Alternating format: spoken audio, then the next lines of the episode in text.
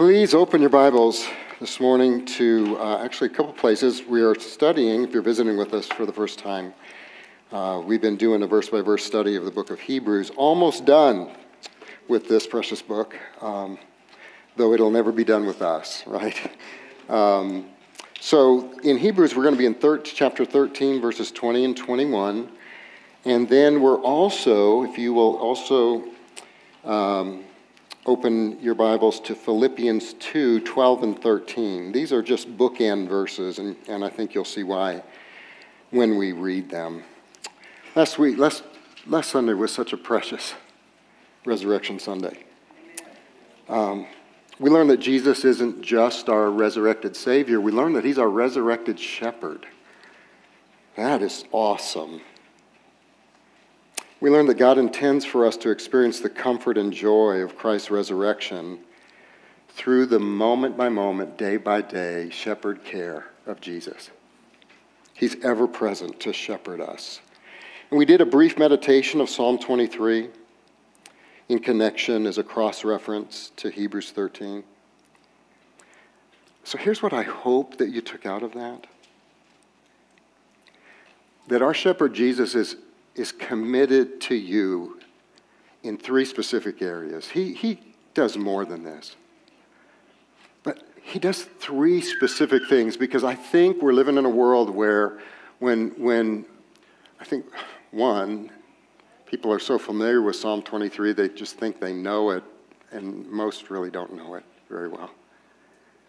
And they, so they think when Jesus leads me, makes me lie down in green pastures, or leads me beside still waters, they're thinking that, oh man, that's good because he's going to give me that eight bedroom, seven bathroom house. That's green pastures. And, uh, and still waters is the promotion at work and recognition, finally getting the recognition on the job that I've worked so hard for.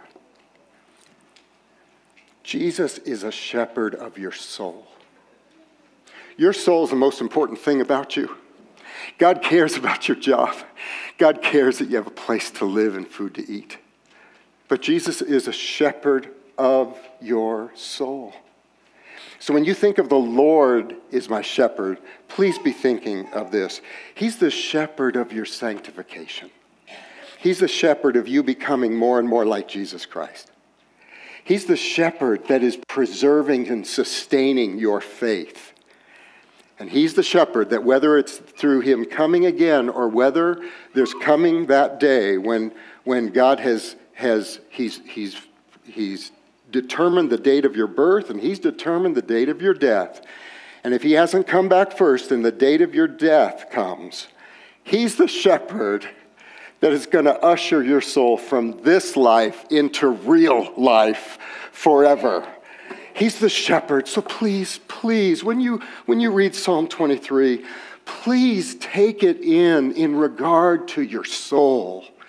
That's just, just, just, a, a just a thought, just a pastoral burden that you not misunderstand what the shepherd of your soul is to be doing.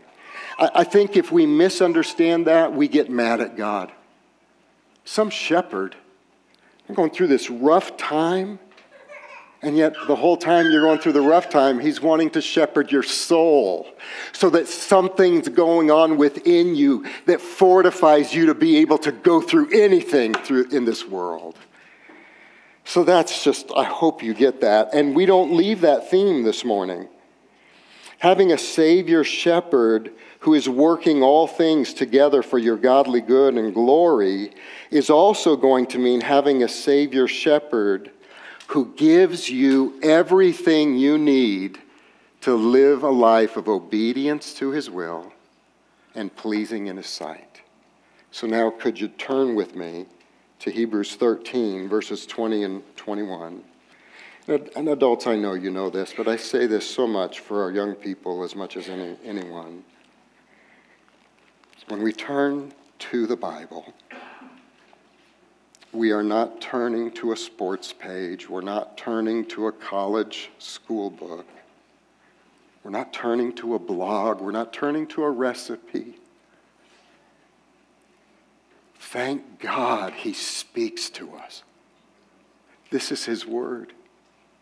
You can rely on it. It's inerrant, it's divinely inspired.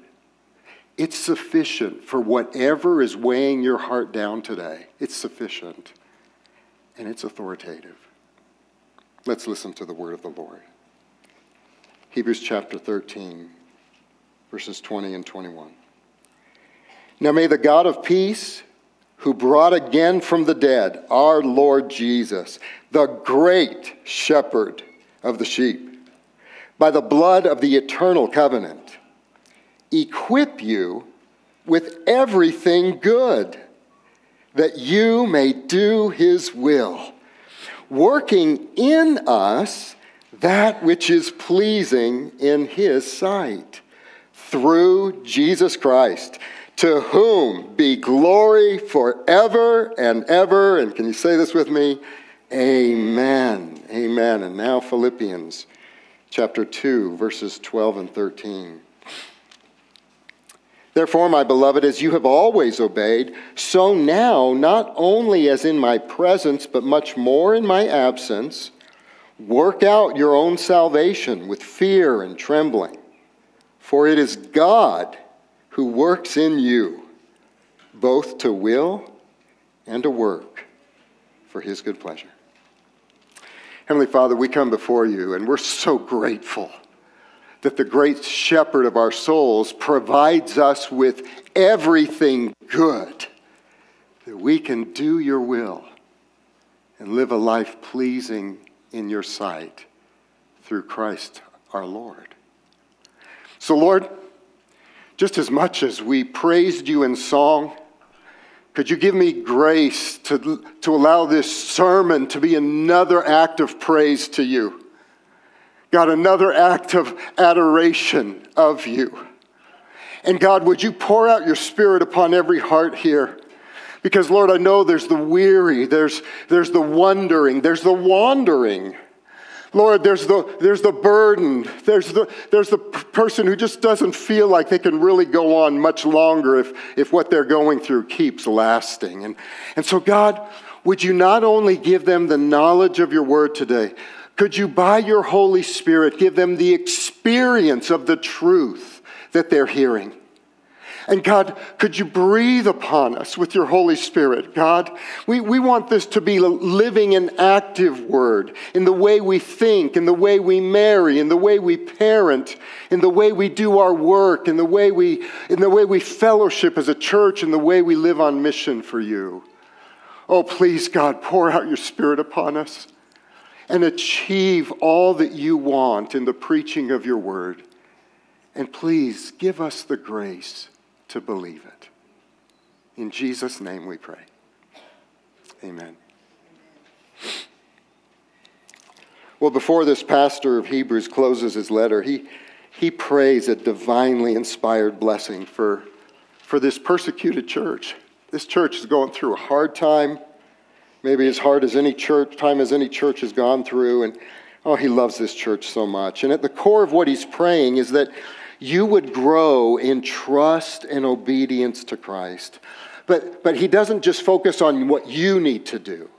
He says, listen, I want you to grow and I want you to, I want you to trust in him. And I want you to live a life pleasing to him. But, but what I want you to be more aware of is all that he's done to make it possible. And I hope that comes out as we go through this verse by verse. All that he's done and continuing to do for you and, and in you. This benediction is, is designed to teach us that, that God has not just saved you by his grace and then just left you to live in the power of your own strength and in your own wisdom. He hasn't done that. Josh, so much of the worship service was just singing everything that I'm going to try to say. Thank you so much for your preparation. God saves you and God equips you with everything that you need to obey Him and live pleasing, a pleasing life in His sight. So, this is in your introductory notes. One of my favorite prayers from Augustine's Confessions is this Lord, oh Lord, command what you will. I mean, do you realize He has every right to command what He will? He's the Lord. So, Lord, command what you will, but please give what you command. God, I know, you have every right to tell me what to do with my life. You're the author of everything. You have every right, and you deserve all the glory. God, would you just give me the grace to do it? Just give me the grace to do it. Um, isn't it great news that God will always equip you to do what He's calling you to do? So now, can I kind of get closer to your heart? Do you believe that? Do you believe that God has and will continue to give you all you need to honor and obey Him in a hard marriage? Do do you believe this? Do you believe that God will and ha- has and will continue to give you all you need to honor and obey when you're parenting a strong willed child who seems to have no interest in obedience? Will you believe this? Do you believe that God has and will continue to give you all you need to honor and obey Him in the ministry, in the, the, in the, in the local church that you feel drawn to? But you just kind of pull back from it because you just don't think you're qualified or deserving or worthy of doing it. Do you believe this? Do you believe that God has and will continue to give you all you need to honor and obey Him in sharing the gospel regularly in Midland, Texas with unbelievers? Oh God, breathe on us in that way. God, make it, make it not to be an occasional thing that we share the gospel. Lord, make it a, dis, a grace given discipline in our lives. Do you believe that He'll give you all you need to do that? Do you believe that God has and will continue to give you all you need to forgive someone who's hurt you deeply without feeling like you're condoning what they did or, or, or letting them win? Do you believe that? Here's our main point this morning Christ is always present to equip us with all the grace we need to trust Him, obey Him, and live a life pleasing in His sight. I think that's what the text says. Here we go. First point Christ equips you with everything good. So, notice, again, there's lots of notes today, so if you keep your, keep your eyes on the notes here, notice that God, this is, I think this is such a significant moment in the sermon. Notice that God, not man, is the decisive factor in making us what He wants us to be. Really, we ought to say, Amen. we ought to say amen. And so what, what, what this text is going to, is intended to do, it's, it's intended to feed a starving heart. It's, it's intended to amaze you again at the grace of God, not to just save you, but to sustain you and empower you for the life He's called you to live. God wants you to be impressed again with Him. That's what this verse is supposed to do, supposed to accomplish. So let's look at that. What, so, what have we learned just in these past few weeks and celebrating Good Friday and, and Resurrection Sunday? Well, here we go. It's in your notes. Here's what we've learned in Christ, we have peace with God. Why? Because we've been reconciled by God, uh, by Jesus. Christ has reconciled us to God so that we're not we're no longer in a wrong relationship with God to, because of our sin. We're now in a right relationship with God, not on any good works that we have done, but on the good work that Jesus did for all of us when he died on the cross. So he gives us peace with God, which opens the door for you to experience the peace of God. And who needs that this morning? You've, some of us have been spending this week knowing what it is to worry more than it is to experience the peace of God. And God wants you to be overwhelmed with peace that goes beyond your understanding. How did we get that peace with God? Well, in Christ, God's wrath has been propitiated by Christ's blood. Josh, I was so thrilled that Bonar even used the word propitiation in your reading today. What is propitiation? It's that, it's that there is a just wrath that God has to exercise against sin. But then when Christ is on the cross, God's wrath is propitiated, meaning it's satisfied in Him and it's turned away from you. And you know what that does? It opens the floodgates of God's favor toward you. It opens the floodgates of God's forgiveness for you. It opens the floodgates of all that God has to make you all He wants you to be. It's a great word, isn't it? In Christ, we have the promise of a new heart through the eternal covenant. So Jesus didn't just show us forgiveness in the eternal covenant. We read in the Old Testament that God gives us a new heart in the new covenant. And don't we see that? Don't we see the shadows of that in what we're studying this morning? In Christ, we have the power of God because the same Spirit, do you, do you realize this? Romans 8 11. Do you realize that the same Spirit who raised Christ from the dead, dwells in you. This is a feast, isn't it? Now go back to hard marriage, strong willed child, fear and evangelism, fear of forgiving someone. There's a feast here, isn't there? There's a feast here. In Christ, we have a pastor. So You've been here for a while. You know I get stuck on. Did you see all the letter P through the reading? Well, thankfully, pastor and shepherd mean the same thing.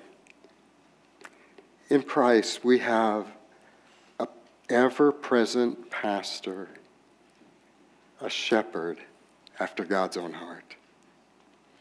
And now in Christ, this is where we're going, we have the provision of everything good.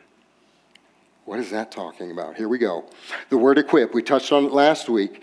Here we go, just a reminder. It, it, it, was a word that had several meanings. It could mean soldiers being equipped with weapons and resources needed for battle, it was used of doctors setting a broken bone. um, for anyone else, could you turn down your cell phones? Um, oh my goodness. I'm so sorry, you guys. I'm so sorry. and, and what's worse, it's, it's the staff, it's elders that actually, I don't know, I don't, guys, I guess, am I supposed to read this? I don't know if I'm supposed to read this. anyway, let's keep going. let's, let's keep going. Can we edit all that out of the whatever? Um, so it's used of doctors setting a broken bone. It's used of fishermen mending their broken nets. And really, what we're, what we're learning is God wants to make you whole in saving you. He wants, to, he wants to make you complete in Christ so that, not just so that you can finally feel better, not, not so that you can just finally be happy, uh, uh, praise God for how He'll do those kind of things in your life. But it's to restore you to do what He's called you to do. I mean, we don't mend a net just to hang it on the wall. Well, maybe some fishermen do, but we mend a net to get it out in the water because we're fishing for men. That's what that He's restoring us for what we've been made for. God saves you to make you complete so that you can be and do what he wants you to do. So here we go. Here comes some more feasting. Get ready. Get ready. Get that napkin up here close. Notice that God will not only give you a few good things. So I want you to notice this good things. Did you notice he will give you everything good, but that's where he stopped. Did you notice he didn't start giving a list? So I think what he's talking about there is not just, okay, here's a few little nibbles of God's goodness. Here's a few little ways God will be good to you. I think what we're supposed to be getting at, at that is here's the comprehensive goodness that God will pour out and has poured out and will continue to pour out for on all who trust him. Like what, Billy? Well, how about this? How about the fruit of the Spirit is love, joy, peace, patience, kindness, kind, patience, kindness, goodness, faithfulness, gentleness, and self control. How about this? And God is able to make all grace abound to you so that having all sufficiency in all things at all times, wow, getting a point across, right? You may abound in every good work. How about this? To each is given the manifestation of the Spirit for the common good. For one is given the Spirit, through the Spirit, the utterance of wisdom, and to another the utterance of knowledge, according to the same Spirit. To another, faith by the same Spirit. To another, gifts of healing by one Spirit.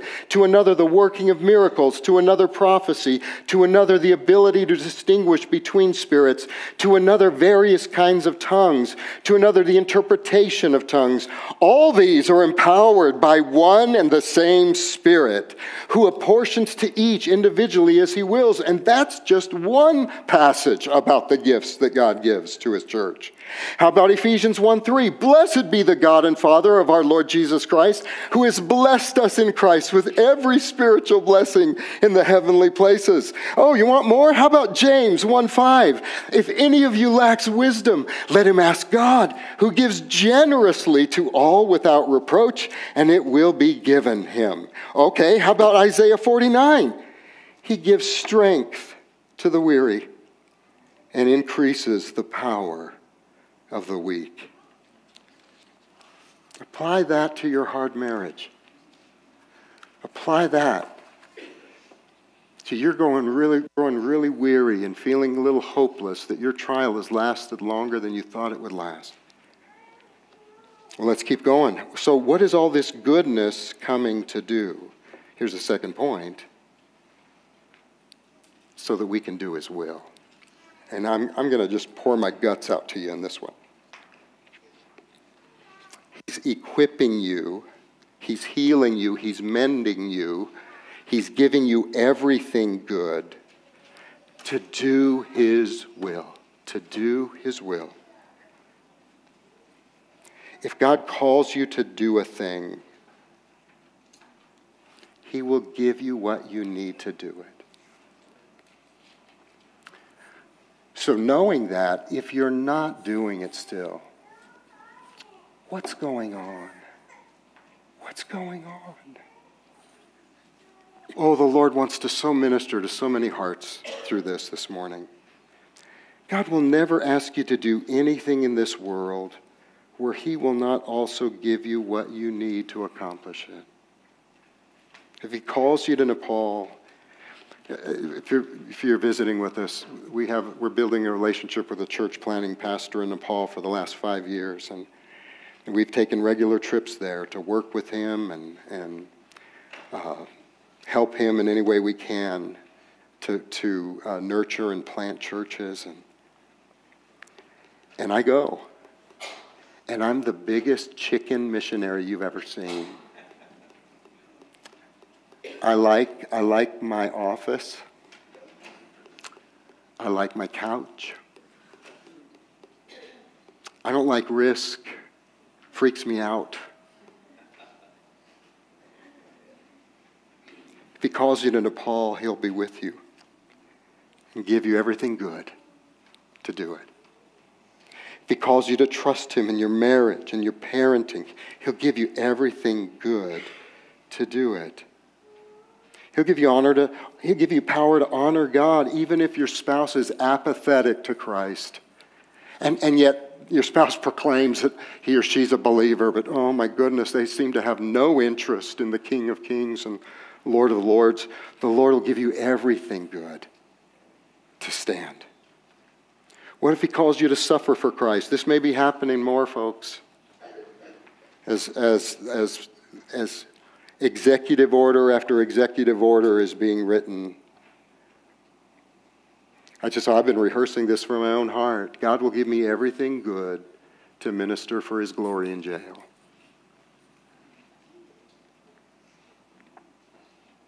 If God calls you to teach first and second grade kids in our children's ministry, He'll give you all the grace to do it. When God calls you to die, He'll give you everything good that you need to do it and not be afraid. The will of God will never guide you to where the grace of God can't provide for you. Matthew 6:33 doesn't it say that? But seek first the kingdom of God and his righteousness, and all these things will be added to you. Everything you need will be added to you. So maybe here's the question, are you seeking first the kingdom of God? Well, wait, maybe maybe the question is what does it mean to seek first the kingdom of God? Does it mean to just do a couple of good works now and then? Or does it mean that I exist to spread the knowledge of God to everyone I meet? Starting with my wife and children, if, if you're married and have a family. Starting with my next door neighbor, starting with my coworker, starting with fellow students. Do you exist for that? We exist to seek first the kingdom of God. It's not just being good so he'll bless us or to help us do better on our final exams. It means that we are joined with Jesus to advance the gospel locally and globally for his global glory. Oh, but so let's let's go a little further here. How about this? I want you to notice this text. It's very interesting what he's saying. Don't raise your hand, but who is struggling to know God's will right now? Don't raise your hand. Don't raise your hand because probably most of us have an area in our lives where you're struggling to know God's will. Okay, I want you to think about this. When, when you think about doing God's will, knowing God's will, is this where you go? Who should I marry? What job should I take? Where should I live? Where should I go to college? What church should I go to? Did you notice the emphasis here is not knowing God's will? It's doing God's will. I think what that's saying is he's assuming you already know it. Okay, you see where we're going? If not, stay, stay, stay with me. The Bible is much more clear about God's will than we realize. What is His will? You were made in His image. Why? To know Him and make Him known. That's why. Have you thought about God's will like that lately? See, but you see what the writer is saying? You're, you're wondering about marriage and jobs and, and college and, and all of this. How about know me and make me known? I think we put the cart before the horse. I think we spend a lot of time seeking God's will for our personal and private lives. And what tends to happen is that we then tend to kind of pervert the idea of God's will. Better way to say it is we conform the idea of, of God's will. Oh, God, show me what your will is for my life as long as it's conformed to my will. Uh, did that make sense? living to know him and make him known should inform then who I should marry. You see why it's got to put A before B. I exist to know him and make him known. Wow, that really shapes the thought of who should I marry. And for all my single brothers and sisters, it also, this is really a good favor from the Lord, it also reduces the candidate pool a lot. Okay? So it's, it's going to be way easier to know who you should be marrying than you think. Because you're living for the revealed will of God. That's what this text is saying. And I'm just jumping up and down because, oh my goodness, is this ringing my bell? There's so much that this is ringing my bell about. God has revealed his will to us, but we spend more time wondering about these other things. See, what, what ends up happening is if I don't exist to know him and make him known, and, and all my prayers really are, oh God, who should I marry? Who should I marry? Who should I marry? Did you know that his will is that marriage declare his glory? Did you know that? That's the purpose of marriage. But if you're going to shove that to the side, here's what you're going to be praying Oh God, please show me who I should marry. And you're going to shrink the whole thing of marriage down to so I can be happy.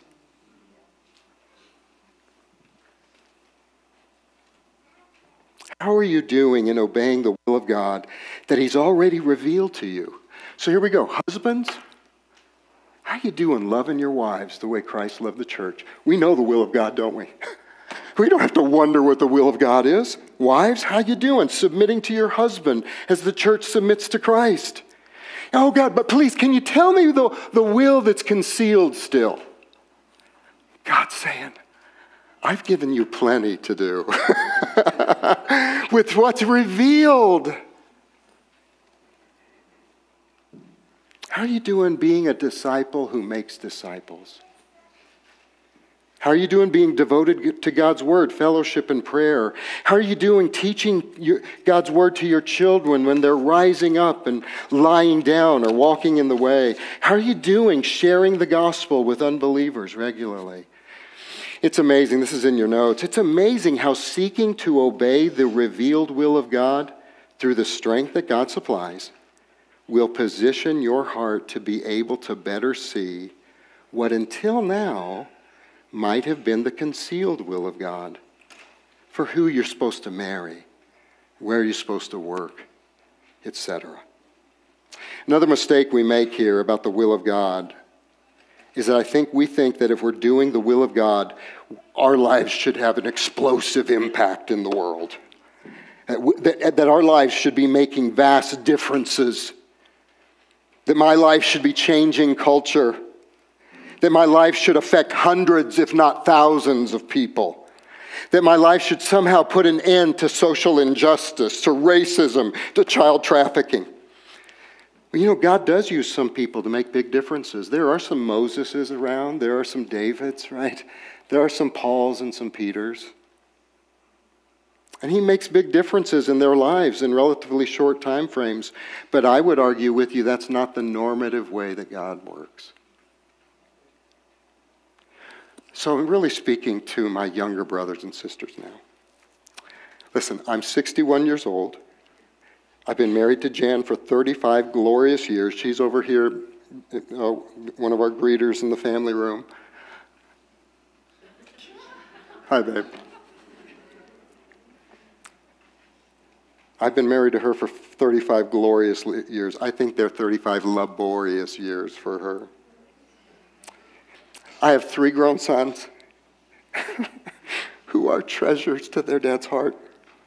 Two precious daughter in laws. Oh my goodness, I wish you could know these girls. Guess who's coming? the grand girl, one grand girl, and a second grand girl due the end of May.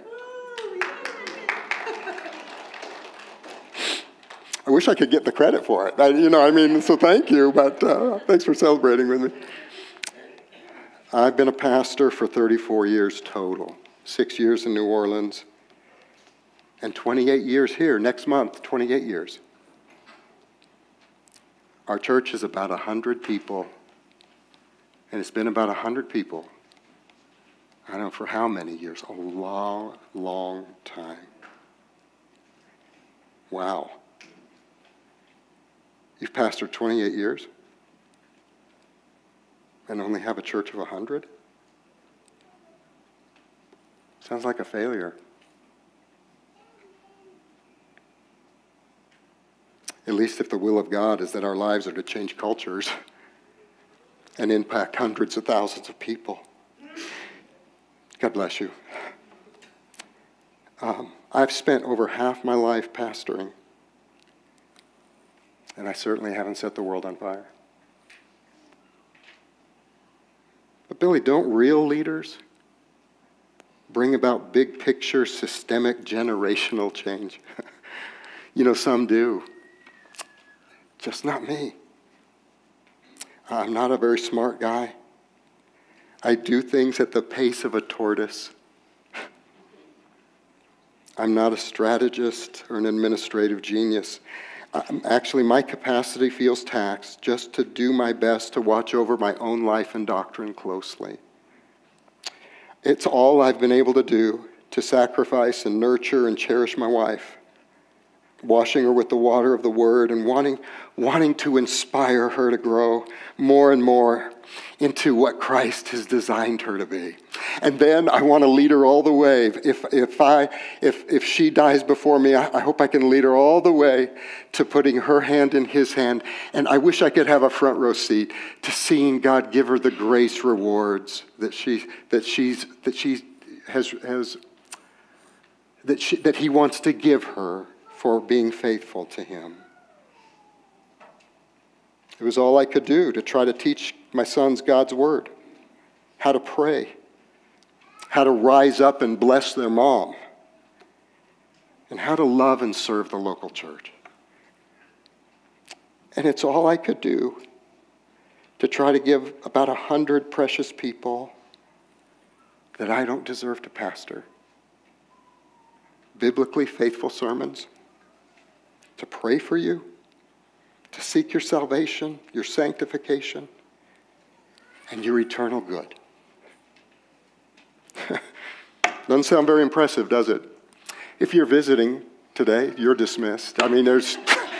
Um, now you know, okay, we can knock, mark this one off the list, right? Um, you know, I guess I could have tried harder to have a more amazing life, but given my limited capacities and intellect, something else would have suffered. After all, what does it profit a man to gain the whole world and lose his marriage? What does it profit a man to gain the whole world and lose his sons to worldliness? And you know, if all that was going on, I would fear that what does it profit a man to gain the whole world and lose his soul?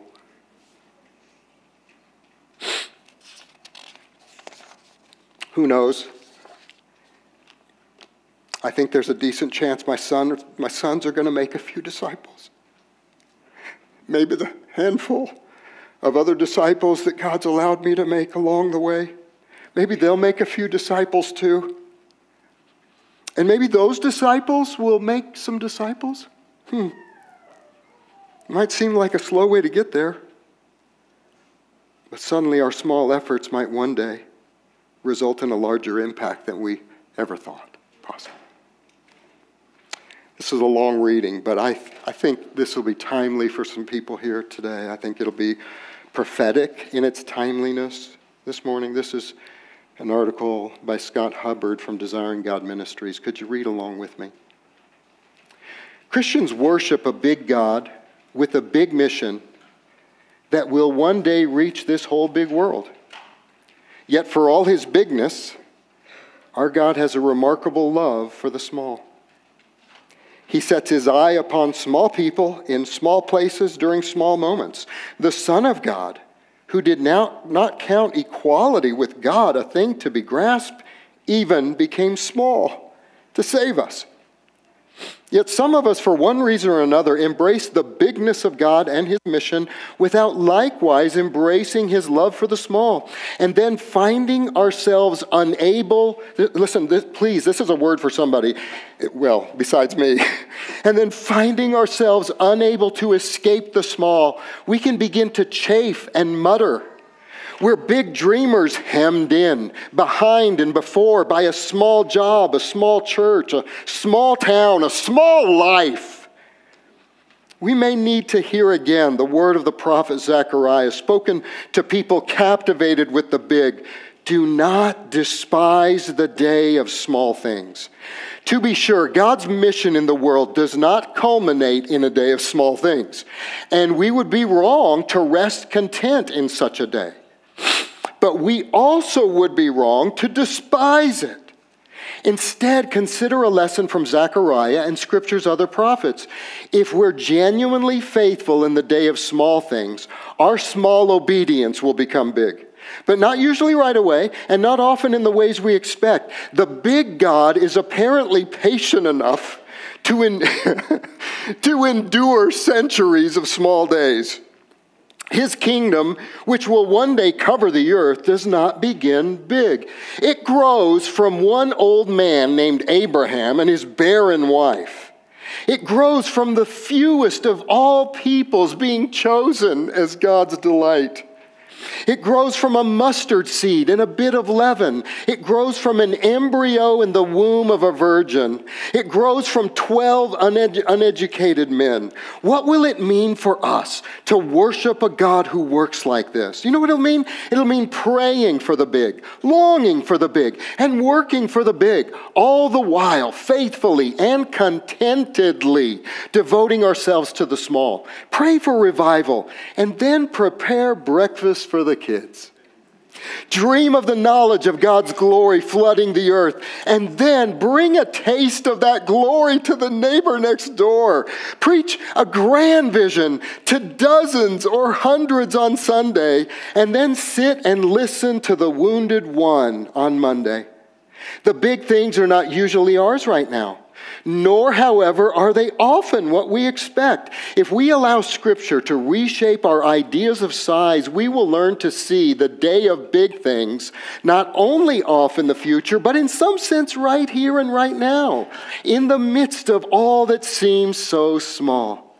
What then is big in the eyes of the Lord? Oh, listen, a partial list could include praying, giving, fasting in secret, humbling yourself among the last and the least, spending time with children, visiting forgotten people in forgotten places, giving a cup of water to one of Jesus' little ones, remaining faithful with however many talents you have. What is small among men is big in the sight of God. The day is coming when this world's carnival of mirrors will give way to clear sight and just judgment.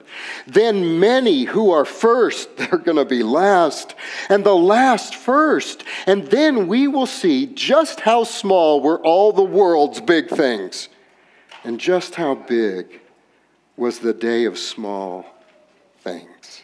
Scott Hubbard is this man's name. Isn't that so good? So think about this, you guys.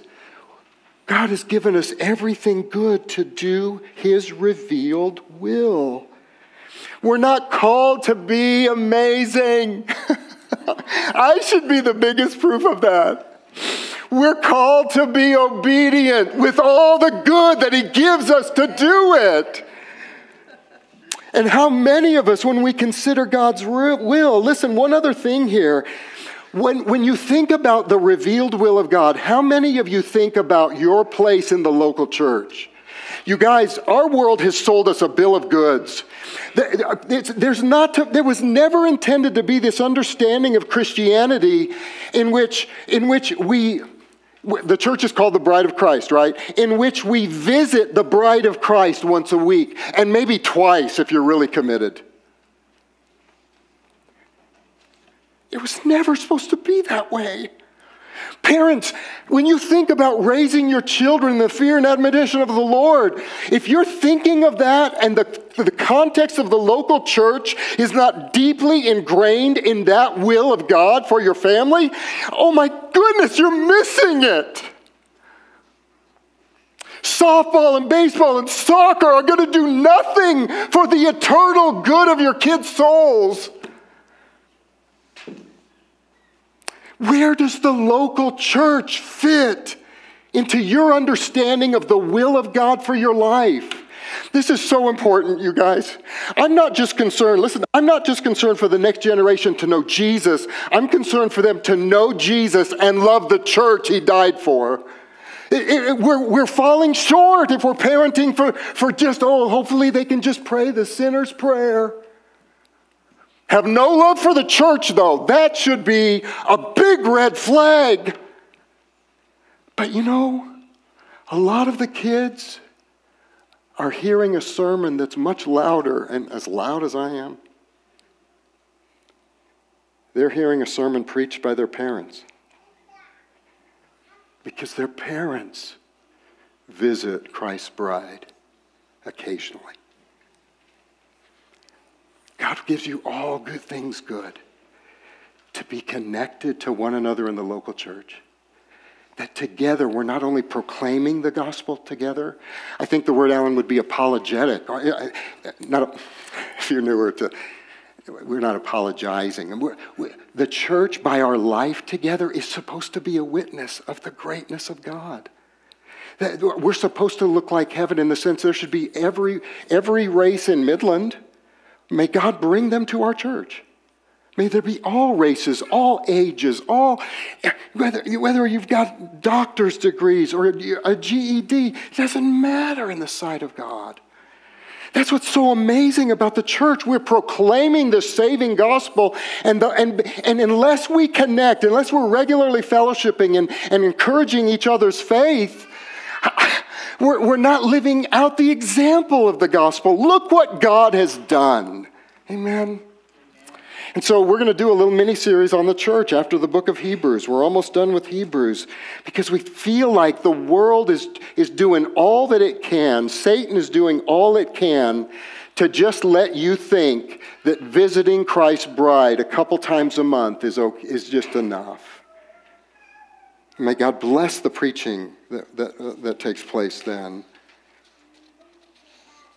And you know what? I got to tell you, the Lord has been adding to our church. I, I don't know why.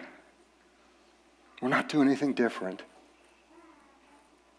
But it does mean we're going to need more ministry workers than we've ever needed in our church.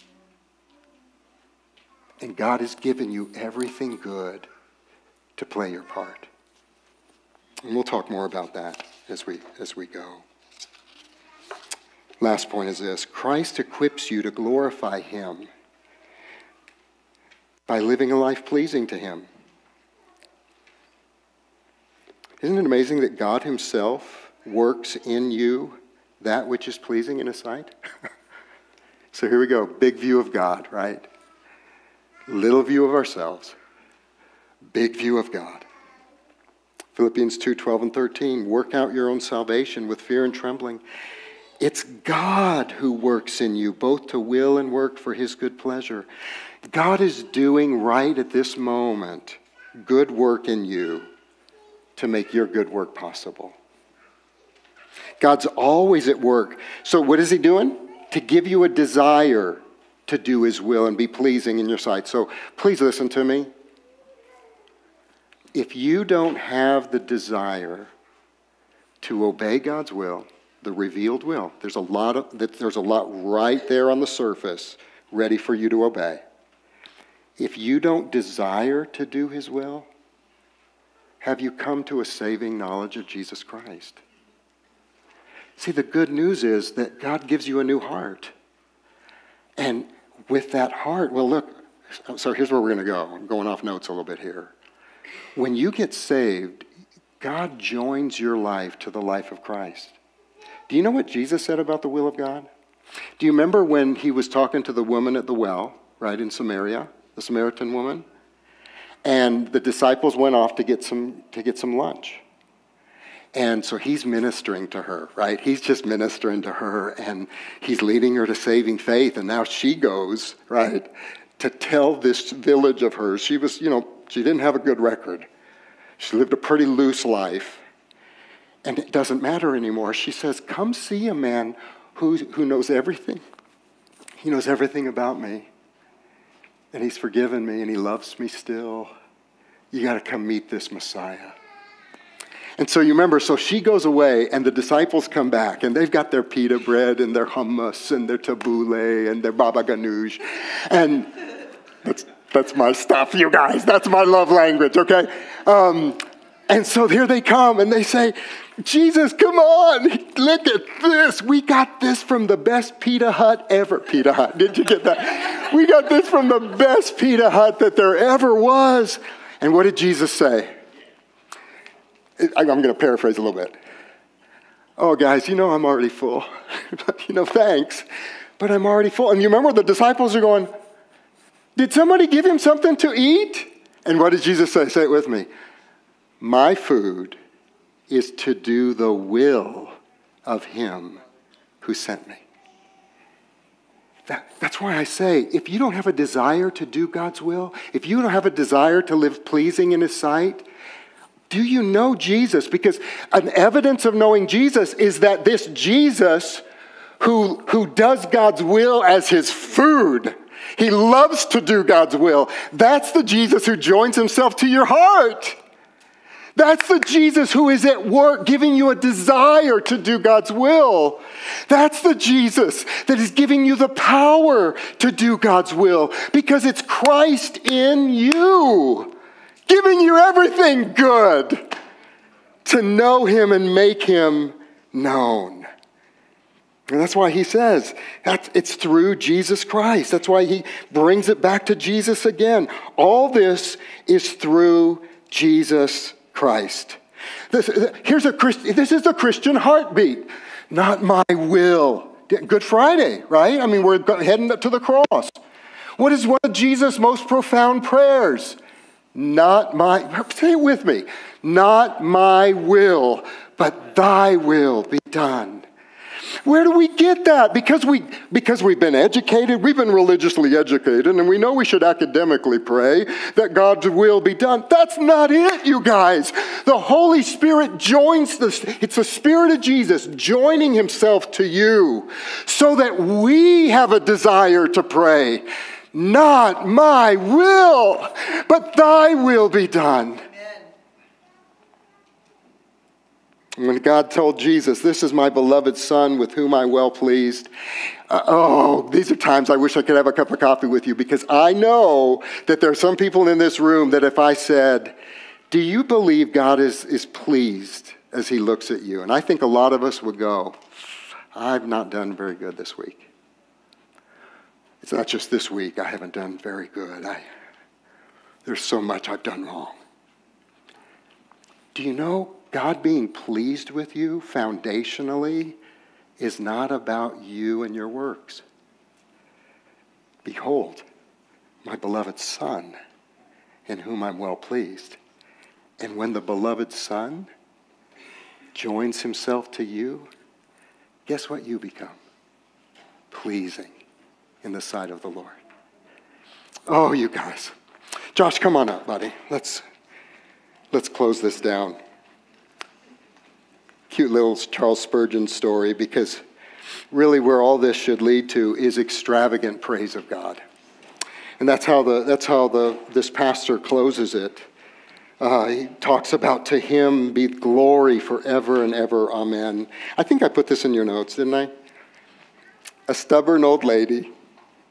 Stubborn, I think I said, I have old here. This sounds very disrespectful.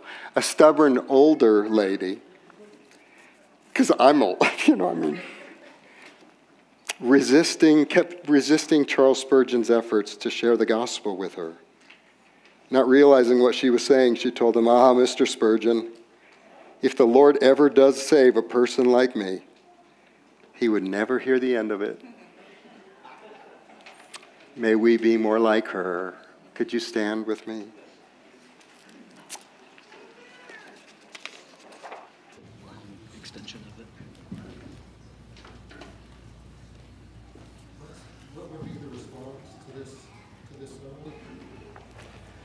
It's not go out and do something. Not yet. Uh, that, that, that's going to play a part. But it's just this. Do you believe this? Do you believe that God has given you everything good to do His will and be pleasing in His sight? And that might be even just a prayer this morning where, Lord, thank you. I don't deserve all the goodness you pour out to my life. I just come before you this morning, asking you to fill me with the Holy Spirit and help me to believe and experience and apply all the good that you give me, to obey you, to trust you And I want to do it for your glory, Lord. I don't want the glory to come to me. I want to do it for your glory. Help me pay more attention to the revealed will of God. So many things you've already shown me. Give me grace to walk in the good of them. Give me grace. Help me not to try to think that needing, I need to live some amazing life. Help me just to live a faithful life filled with your Holy Spirit for your glory and the, the advancement of your gospel.